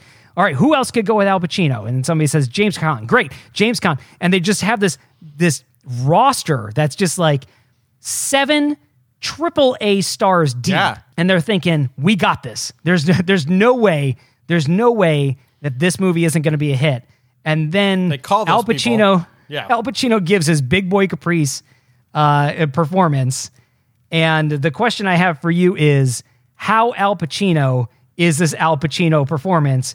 If from one to 10, if one is the subtle acting of scent of a woman and 10 is full out bombastic hysteria from Scarface. Oh, wow. Uh, what what is how Al Pacino is this performance? I mean, he's got some yelling. There's a lot of yelling going on. I believe he He's has got some yelling. Wait, am I understanding that you're saying Al Pacino has some So- yelling there's some in this yelling. role? There- yes, there's a very uh what is the scene where he's like uh just the scene where he's screaming? yes, the screaming Do you scene. mean every scene that Al Pacino's no, but in? there's a very where he's like, listen, Dick Tracy.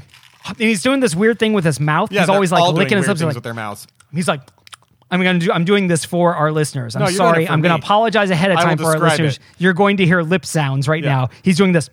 Yeah, he's licking his palms right now. Dick Tracy is.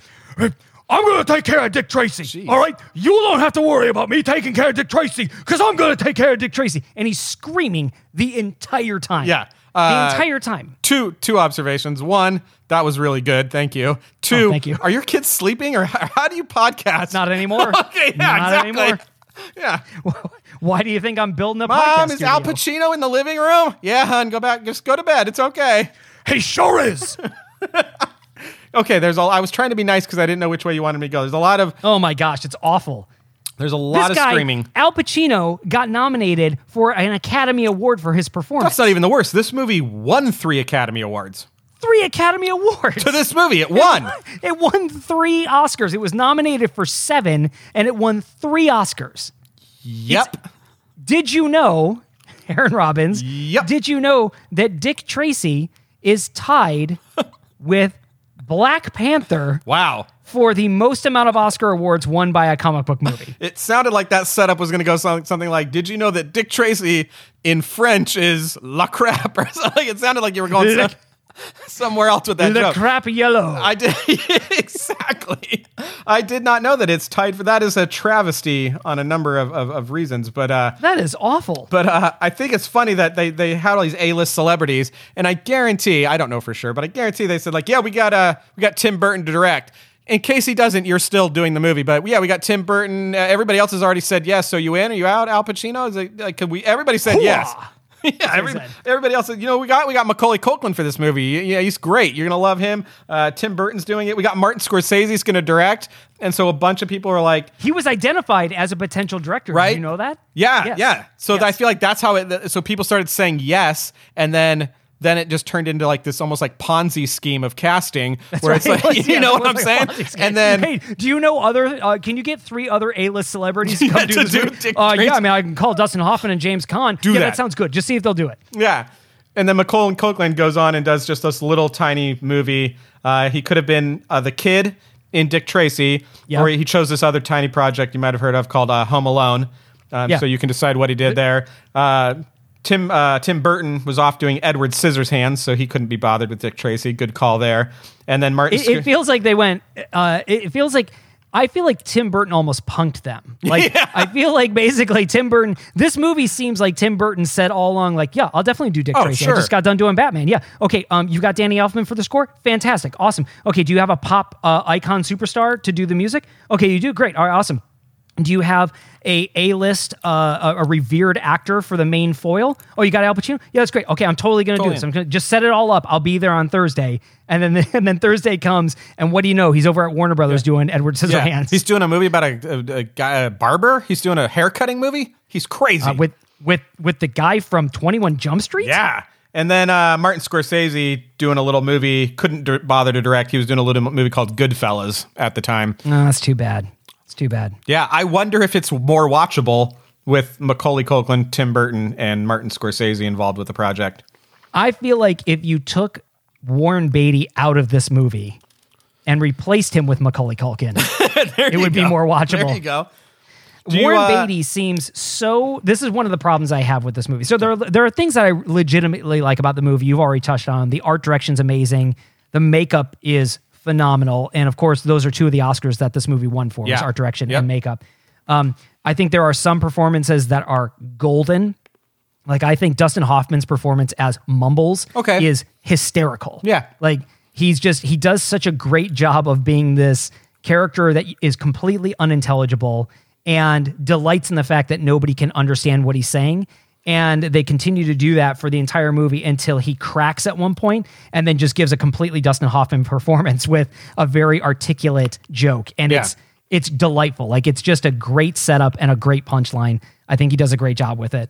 Um, I think Madonna is sort of good. Oh, I think she's good, yeah. I think Madonna's really good. I just think it's, I- I think her presence in this movie and she's at peak Madonna. Yeah. right? I mean, like this is this is during the time that Vogue has come out. I mean, she is peak Madonna in this movie. Yeah, and so if you don't like her they character, you lean don't like into her that. character. But if she's playing sort of a, a little little darker Jessica Rabbit ish character, I think she does she does great.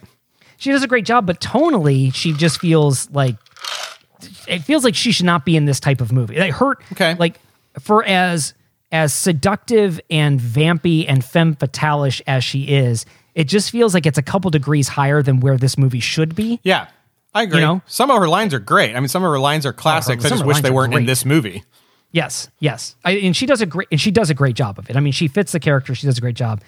Warren Beatty, however, Just in addition to Al Pacino, uh, Warren Beatty is just he he's so unappealing to me as this character. Uh, he brings no charisma or life to Dick Tracy. I don't even know what Dick Tracy's you know the characteristics he's supposed to have. Yeah. and that was actually one of the questions I had for you. One of my questions was going to Yep. be, do me a favor, describe Dick Tracy without describing what he's wearing. right. So this is the ma- this is the main problem that I noticed 27 minutes into the movie is that this guy shows up uh, at crime scenes after the crime has already been committed, which is Yep. kind of a problem for a superheroish detective. Uh, he never does any of the dirty work, or very rarely is involved in the. I think there's only three times, maybe four times in the movie. I think he He's- does one detective act. yeah, where he actually does something. He beats up a guy's dad. He shoots a gun at the end of the movie poorly. It looks like he's really fighting to keep that Tommy gun. Just he, he it looks very uncomfortable. It feels like he's wheeling around a Tommy gun that weighs three thousand pounds. Yeah, and like his, and it's just like uncomfortably warm, or sw- he's Yes. just like doesn't want to be holding it anymore. So that's Dick Tracy, the character, is most likely to show up with a Tommy gun, but ask somebody else to shoot it for him. Like, hey, Yes. who, where's a sergeant? Can you fire this? I don't, I I don't really like holding these kinds of things. I also feel like Dick Tracy, he may be a great detective, but he is horrible at procedure. Like for somebody that has that is as revered as Dick Tracy is, he really gets away with a lot of things that he shouldn't he should not be getting with because he's constantly being told like Tracy, you can't do that or Tracy, the DA is never going to stand for that or Tracy, you're going to get us all arrested and he's just always like, "Yeah, it's it's fine. Yeah. It's fine. We're going to keep doing this." He seems And, uh, terrible. He, just- seems terrible. I don't understand why uh, the main the, the main foil, the main villain, wants him gone. I- I- In, my world, like I don't you, get that either. you keep that guy around. He's totally inept at at, at being a father, a love interest, uh, a, a detective. He's not good at dressing. He's got the one outfit. That's that's that's all he's got. I mean, he's just not good at anything, and not a superhero in any way.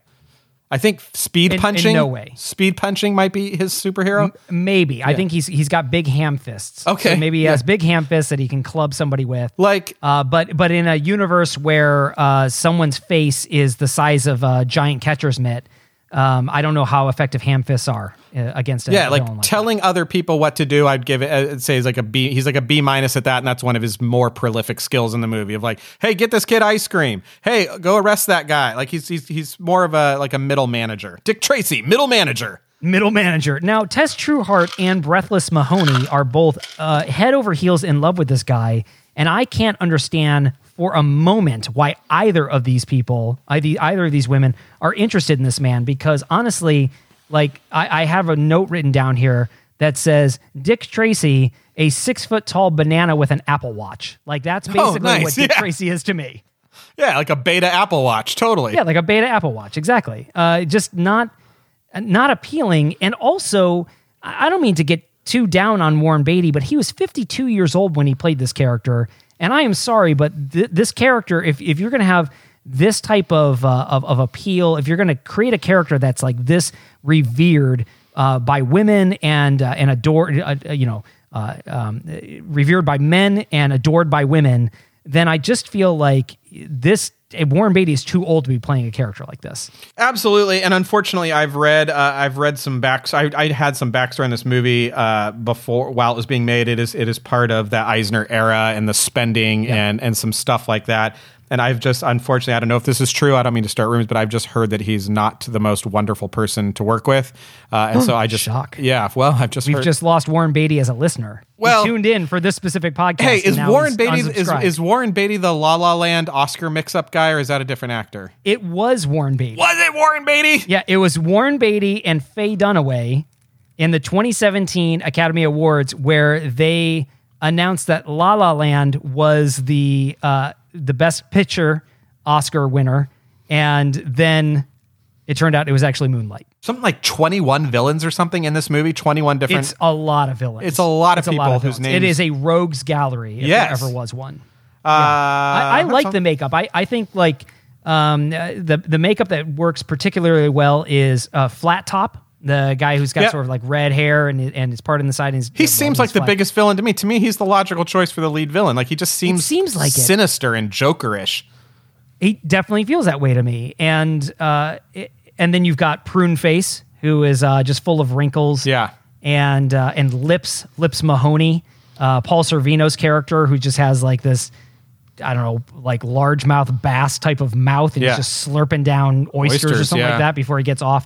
Like I, I think the makeup is great. Even the makeup on uh, Pacino's Big Boy Caprice is good. He's got like this accentuated nose and this accentuated chin, and they do a lot of different makeup tricks with just even bit characters. Like you'll just see larger ears or larger noses just in the background, and again, it makes it all feel very comic booky. I, I Yeah. really like the makeup, and especially this being an era before CG became the the uh, you know the answer for any type of special effect. The type of care and uh, and con- and concern and ar- and artistry that went into these uh, th- this makeup and these prostheses, I think it's just really cool to see. I mean, I, I just think it's good, um, and and I like I like having that sort of uh, larger than life rogues gallery. Yeah. Only last two things I'll share. The body count in this movie was 27. Compare that to John Wick number one, which had a body count of 77.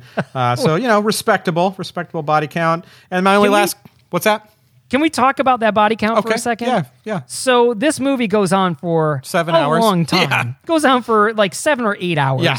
And for about you know seven hours and fifty minutes of that, there's not a lot of stuff happening. I No. mean, there's not a lot of action, uh, and then there's a set piece. And so, and as you said, uh, is this movie all about Dick Tracy trying to get an indictment against Big Boy Caprice?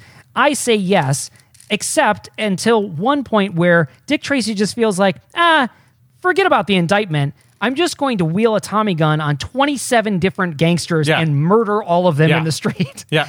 And at that point, I just feel like what what is this what is this character good at? What is Yeah. this law enforcement character good at? He's pretty good at like standing with a little bit of backlight and like a halo on his hair. Uh, you know, the yes. sidelight. He's pretty good at standing. He's good Uh, at silhouetting. He's very good at silhouetting. It's one of Yes. his things. Uh, for all of that, you get to a climactic scene on a bridge with some gears and a sort of uh, comic booky take on tying a girl to a railroad track, uh, Yep, uh-huh. Western kind of trope. Uh, but we're doing it on the world's. Uh, there's a big sign that says "World's Slowest Moving Gear," and so that, That's right. That's what they tie. This takes an entire day to go Yeah, around. It's in sync with Don't a worry, 24 hour Dick Tracy, clock. You have time. You've got you could take a nap. She's going to be fine. She's barely tied down. But uh, Tess Trueheart finds herself tied to a gear cog on a bridge of of all the most ridiculous ways to end a movie. Uh, and the right. payoff for that is very dark. It's confusing what's happening. The kid shows up, and you're not exactly sure when he was there or why he was there and then there's a little there's a little spoilery thing that I don't I won't tell you what happens but there's kind of a little spoilery thing that's okay or oh, you're not going to twist spoil this movie that's 30 years old yeah no I'm not that none of Well, our that none of our listeners have seen that's or the are going thing to is see. nobody's seen it, so I would be spoiling it because people might listen to this and be like, "Yeah, it sounds terrible. I'll give it a shot." Uh, and Okay, so, all right. Well, we'll we'll we'll leave the spoiler then. We won't we won't spoil it. there's a little twist there, completely not worth your time, uh, and that Nope. that climactic scene is just not the payoff I was hoping for in that movie. so we're talking about the blank, uh, and and it's this foil both Yeah. for uh, Big Boy Caprice and also for Dick Tracy. And the blank seems to be playing both sides. I can't really understand the motivation of the blank. I don't understand why the blank is doing this because the blank doesn't like Big Boy Caprice. ventilation shaft. yes. right? Yes. Yes, exactly. Uh, yes, the blank also doubles as the uh, as the Trade Federation in uh, episode one, Phantom Menace. Wait a second. I thought we were doing Star Wars. What the heck? Who's this guy in the yellow coat? Oh, that's uh, that's a new Jedi. It's a Oh, new okay. Jedi. uh, yeah, they all wear Jedi yellow look. robes on on planet boring. them. Yes. Um, so the blank somehow is playing both sides to uh, to, to an effect that is never really made clear in the movie. Uh, and at some point, you just get the feeling, not unlike this podcast, where you just go, "You got to wrap this thing up. Just wrap it up." Yeah, it's really an Round it up. allegory for the movie. Yeah, it really. The black hole felt like a black hole, and people are like, uh, "What's going to be the payoff here?" The payoff, I don't know what it is. the payoff is that uh, we we've explained maybe we've made the premise of Dick Tracy uh, entertaining enough that you, ha- you have a curiosity about it that you go well it, ca- it certainly can't be as bad as these guys are saying Yeah. and uh, you know uh, m- maybe it is maybe it's it an isn't. Maybe, important like- movie for what was happening at Disney at the time, for what was happening in movies at the time, for California movie making history, uh, Yeah. who was in it, how it was shot, where it was shot. It's an important movie for that. It's just too bad that it that it's literally not watchable from a plot moving things forward, you feeling invested in the love story, in the crimes that were committed. Th- There's just not enough there to keep you watching the movie, but it is an important film. It's not a good movie. but from an uh, from an artistic, thoughtful uh, design perspective, it's y- you know if you like studying these things, if you like what production art looks like, if you like how to put a stylized movie together, there are things that you could really enjoy in this. Uh, one of the things that I we, we haven't brought up yet, but I think is really key that i- it's it's one of the things that attracted me to this movie when it was being promoted was the idea that there were only a set number of colors being used. That There Yeah. were only, I think it was five or maybe seven Yeah, I think it's colors. seven, but yeah, Seven yeah. colors. Is it Roy G. Biv? It might be Roy G. Biv. Yeah. Like just the colors of the rainbow. And that there were no uh, gradations, there were no different tones of those colors. So every blue that you see in the movie is the exact same shade of blue. Every mm, shade of yellow is the exact, sa- exact same shed, shade of yellow. And that is, it's really neat to see that happen. The way that they they uh, they really again it's bringing the comic book to life right it's the idea that the the the color print of this comic is going to look the same so when tess trueheart is wearing a black and red uh, blouse and she's standing in front of a red uh, set piece it's the exact same red Yeah. and and again from a movie where during a time where computers didn't solve every problem, but were used for a lot of problems. I think it's pretty neat that they had to figure out how to create costuming and props and sets that all had this consistent look about it. Mon- not monochromatic, but uh, I don't know what's the word. You're you're the you're the art guy. I What don't is- know what what the is word this? is. That it has, a, you know, it has it has a, a specific color palette and doesn't Yeah. shift from that. And that you know, the pr- printing in color is expensive, and so you stick to just a few. And they That's did right. in that movie to pay homage to that. So what do you give it out of out of ten? Scale of one to ten, one being, uh, you know, uh, whatever. what does he say? What does Sebulba say? Sticky poo or no? It's, it's uh, Uh, Bantha Poodoo? Is that what you mean? that was sticky poo. whatever. one being terrible, ten being great. What, what do you give this? I, I really think this is a solid five. Okay, wow. this is just uh it, it, this is meh tracy to me it's just like it's it's not so bad that you should avoid it but it's not good enough for you to run out and see it's Yeah. just fine if it's on and you've never seen it before you should watch 30 minutes of it Yeah. and if it's uh but don't don't chase it down. No need to chase it down. Yeah. If it comes on Disney Plus at some point, uh, well, actually, it'll probably show up on Hulu because it's definitely more PG thirteen. Even though it's rated PG, it definitely has it definitely leans a little bit heavier into the PG thirteen rating. Yeah. Uh, really, one hundred percent, just as a result of uh, of Madonna's uh, um, just uh, over sexualized character. Well, yeah, she doesn't have a lot of clothes on in one scene. She's not wearing a lot of clothes in one scene. And the clothes she is wearing don't have a lot of fabric uh, making up Um, That's the, bo- the, bo- the board. The, yeah. Yeah. So th- yeah, this will this will come on Hulu at some point, not necessarily Disney Plus. I was very Unless Disney surprised does- by that scene when she comes out and she's. Yeah, it's I, really I was shocking, like, right? what, what- what is going Where did this come What are we from? doing? I know. She comes out in a black negligee that is see through, and that's pretty much it. and they do a whole Oh, scene while we together. were watching a, a show about learning what the colors of the rainbow were. What the heck That's is right. why is this woman naked? She definitely is a, a very strong make- juxtaposition to Tess Trueheart's very, uh, very uh, kind and very uh, modest dress. And then it's like, oh, okay, uh, yep, you're definitely Madonna. There's no doubt about it. You are Madonna. Uh, hey, do you want to go into taglines that describe this movie better than the ones? Oh that we yeah, I got? didn't write any down. Let's do that. Okay, do you you have any? No, wanna you come better up go with on the first while I fly? think of them off the got- top of I've my got a head. few. Okay, Okay. I've got a few. Um, twice the star power of Batman and half the charisma. Okay. Uh, mine will be uh, Dick Tracy. What are we doing after this? All right. Um, Dick Tracy. He throws the book at criminals, and when he misses, he guns them down with a Tommy gun. Okay, that's good. Uh, I, got- I, I have to do all these off the top of my head. How about? Uh, Yeah, this is gonna be challenging for you. Keep I going. know. I should have wrote them You down. can do this. You can do this. Um, okay, Dick Tracy. Uh, where's my hat? yeah, it's okay. It's not great. I'm gonna work on it. Oh, Keep it's the going. yellow one. Oh yes, the yellow Uh, hat. This ain't your grandpappy's comic book hero. Oh wait. Okay, that one just kind of ended. Uh, Dick Tracy. Has anybody seen Curious George? no. Okay, I'm trying. Yes. it's the man with the yellow hat. A much better Yes. movie. You add a monkey to that movie, far superior. Oh man. Oh, I can't wait for the Dick Tracy Curious George crossover There should where the be man one. with the yellow hat is Dick Tracy and they're solving a crime together. That's a good movie. That's gold. You're on That is fire gold tonight, right man. there. Dick Tracy, the murderer with a heart and hat of gold. Yeah, okay. but that was that was actually a legitimate one. Oh yeah, I guess you're right. Yeah, All right. no, I- I Do you have liked any? I've got one last one. let me hear your Yeah, I- last one. Unless you can, can you come up with one at the top of your head? Uh, no. Wait a second. Is this the movie where they spelled Dick Tracy with machine gun fire? yes, it is. oh, Yeah, that's stupid. I love Okay, it. go for it. There we go. Is that is that one of the taglines? Yeah. Dick Tracy, the movie where they spell the movie with machine gun fire. Yeah. That's stupid. Stupid. Yep, that's my final tagline. Okay, great. Okay, my final one is Dick Tracy. If you love comic book based heroes from the 30s who fight colorful villains in front of beautiful matte paintings with a score by legendary atmospheric composer Danny Elfman and music by one of music's greatest pop icons, this is the second best one you'll see all year. That was good. It had a little twist in it at the end, just like the movie. Brilliant. That's right. oh man, listen, you should check out Dick Tracy on your own. Let us know what you think. Here's the I- funniest I, thing. hope that I hope this podcast has made you go. You know what?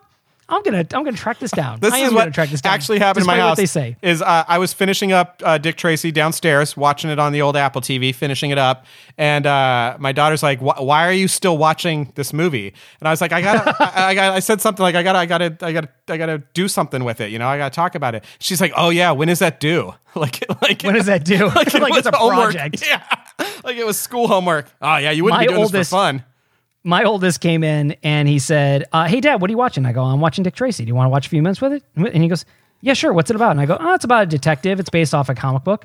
He goes, "Yeah, sure." And he sits there for about ten minutes and he goes, "Okay, I'm gonna go to bed now." Because I'm already halfway there. And you said you stick around. Madonna's going to come out with, uh, you're going That's to see right. some it stuff. Was, re- he left right before that scene Woo. came on. I thought, "Whoo, man, Yeah. we timed this one perfectly." Yeah, exactly. Uh, yes, uh, this one this won't be uh, this won't be rewatched anytime soon, No. but but boy, I'm glad it exists. Okay. I'm glad it exists so that it created content for us for this week's show. Heck yeah, 30th anniversary. Some movies you hear, you're like, hey, it's the it's the 30th anniversary of this movie, and you're like, are you kidding? That's been out for 30 years. And Yeah. this one, you're like, that just came out 30 years ago. I thought that I thought they released I that in think the it was a lot 20s. older. Yeah, I thought. That, Oh, so one thing that I cannot let uh, I can't mm, uh, not mention before Yeah. we get out of this 'Kay. is probably the most bizarre thing about this entire movie whoa. is the fact that in 2008 Yes. 2008 Yes. Warren Beatty does a Dick Tracy TV special, and it's a half hour special. You can see it on YouTube. You can Okay. watch it on YouTube. Okay. And it's Warren Beatty as Dick Tracy coming onto the lot of the Disney studios and being interviewed by Leonard Maltin, who is interviewing Dick Tracy. As Dick Tracy, And yeah. it- and- as Dick Tracy. And in this interview, Dick Tracy talks about all of the actors that played him and then talks about how he didn't really like Warren Beatty's performance. And then at one point, Leonard Bolton says to Warren Beatty playing Dick Tracy, Well, is Dick Tracy going to be coming back? Will there be a sequel? And Dick Tracy says, Well, you'll have to talk to Warren about that. wow. With this layer of like it's cheeky uh, grin third Wally. It's it's self referential. it's It's, like awkward. self-referential yes and and the entire thing is like all of the women in it are fawning all over this man. Yeah. And at this point, Warren Beatty. So this is 2008. Yeah. And I can't do the math on this right now. So Okay. it's 18 years later. 18 years after this.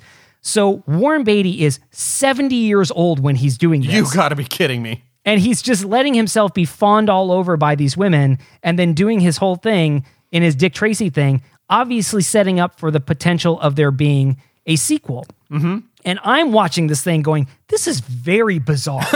like this whole thing, this is very bizarre. It's not like this is being done uh, to celebrate the anniversary of Dick Tracy. Yeah. Um, either in the comic strip or the anniversary of the movie. Because again, it's coming out 18 years later. There's not like a reference to this.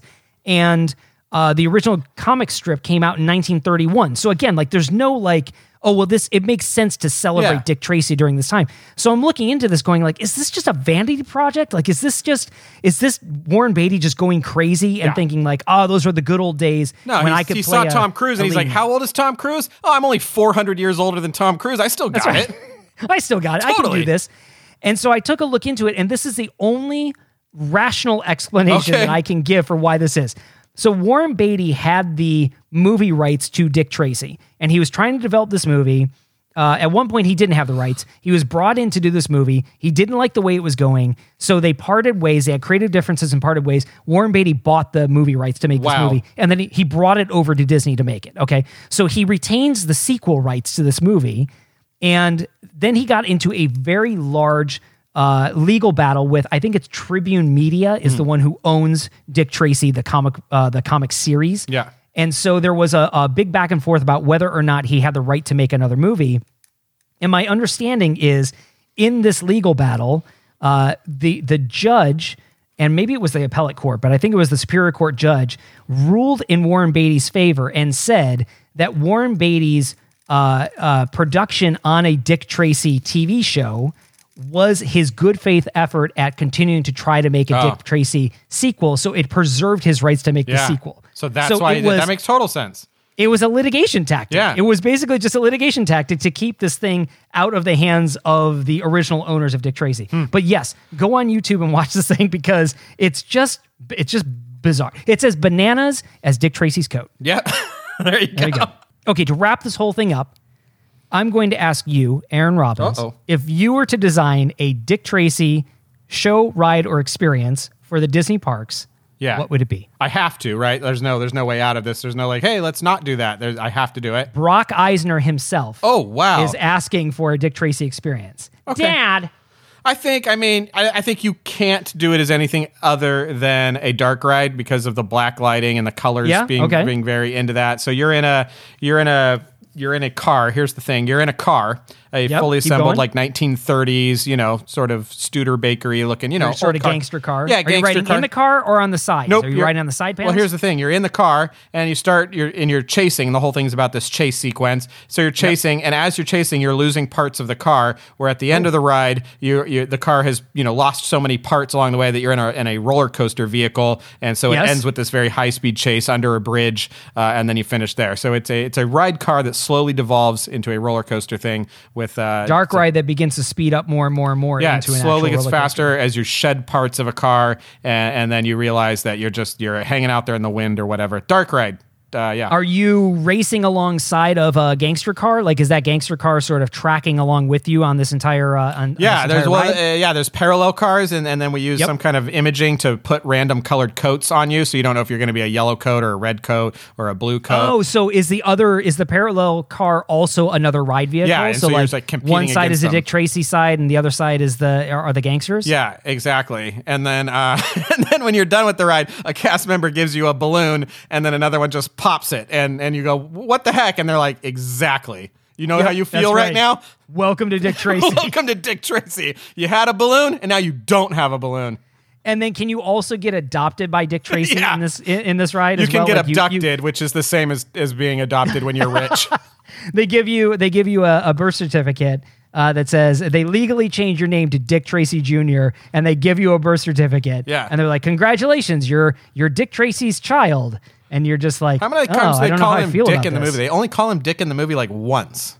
They usually call him Tracy. They I almost believe, always call him Tracy. I think Trueheart. which I calls think him- Oh, is the right move. I think it's the yeah. right move. Well, um, Yeah, no, for it's sure. the wrong move, but it's the appropriate move. It's the appropriate move. Yeah. It's the appropriate move. Uh, what about Hey! you? What, uh, no, you have to tell me what a Dick Tracy ride looks like. Oh man, I think you just I you you blew anyone that I would have had out of the water. Okay. Um, uh, let's see. So um, I'm gonna go for a uh, Dick Tracy stunt show experience. Okay, fair. Uh, that happens all around. It's theater in the round. So you are in the middle of the show uh, and surrounded by a shootout between Dick Tracy and the police and Big Boy Caprice and his thugs.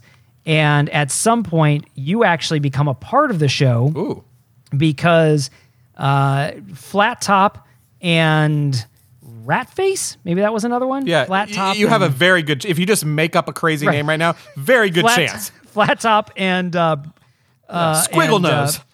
flat Big top chin. and, and uh, blue face. Yeah. uh, Baby Blueface. baby blue, flat top and baby blue face. Take you and uh, and they they take they hold you hostage. Yep. And Dick Tracy comes up and he fires his Tommy gun and he does a thing where he he shoots the bad guys all around you. And they fall down dead. And when you turn around, it's your outline oh wow. uh, on the wall. Yeah. That's pretty good. What and a then fun you get episode. to uh, you get to take that home with you. So Nice. there you go. I thought yeah. this episode was longer than I thought and better than I thought. So that's a double win. Uh, the oh, half of that applies to Dick Tracy. It's longer than I thought. Yeah. Uh, but Dick Tracy is not better than I thought. That's for sure. Yeah. Uh, well, hey everybody, thanks for listening to uh, another Back of the Vault uh, about a movie that maybe you do or do not want to watch, but we enjoy talking about it. Uh, we we really appreciate you listening, and we love making the show. Man, we hope you've enjoyed listening to it. This has been Bobsleds and Banthas, and we release every week on Apple Podcasts, Spotify, Google Podcasts, or you know wherever you listen to podcasts.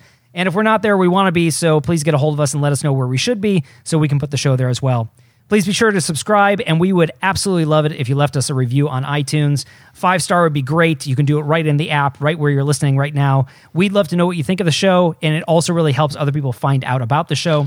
Uh, we want to take a moment to thank uh, a listener, EMD80, uh, for leaving us a very, very nice review on Oh, nice. iTunes. Yay. The subject says, Did this just become my favorite podcast? Ah, And the answer EMD is yes. it sure did. E EMD80 says, I had so much fun on my normal work commute thanks to these guys. I actually felt like I was more productive at work. Uh, again, on my commute home, I listened and enjoyed every witty second. And instead of the typical I'm tired, leave me alone with the wife and kids, I actually interacted and enjoyed their company. So if you're keeping score at home, this podcast actually made me a better employee, father, and husband. If you strive for any of those, uh, listen to this podcast. Seriously fun, witty, highly entertaining, and they talk about all things Disney.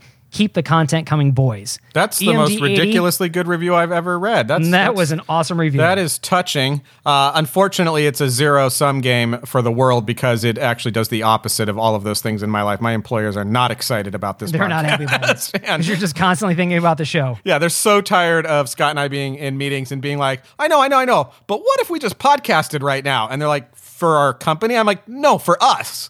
Or, uh, or Aaron and I being afraid to talk to each other in meetings because, oh, this could be valuable content. We got to keep this. Uh, we got to keep this for the show. Yeah, there's a, a new type of social distancing that they're experiencing right. with Scott and Aaron where it's for content. So, Thank you for that EMD80, review. Thanks so much uh, for leaving that EMD, review. It's great. EDM.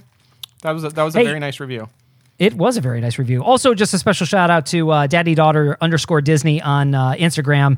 Uh, they they left us a very very nice uh, review on their Instagram stories. Speaking of Instagram, you can follow us. Uh, we're at Bobsons and Banthas there. You can also visit us at bobsonsandbanthas.com. and you can email us if you want to email us info at bobsonsandbanthas.com. We'd love to know what you think of the show. We'd love to know what you'd like to hear from us on a future show. So you can Yeah. uh, reach us there as well. Uh, and before we sign off, you got anything else, Aaron? Do I have anything to add? No. Thanks for listening. Uh, and we'll see you next week. I don't know. All right, yeah. Until next week, uh, he's been Aaron, I've been Scott, and we've been bobsleds. Thanks so much. And Banthas. Oh yeah, and Banthas too. That's another, that's another great Dick Tracy tagline. Dick Tracy and Banthas, too. Walt Disney's Magic Kingdom Disneyland is growing every day. This Saturday night. Now there are more new rides for more fun. in electro-synthomagnetic musical sound. Through the magic of light and sound, Yes, there's more fun at Disneyland in Anaheim. Open every day, 10 a.m. to 10 p.m.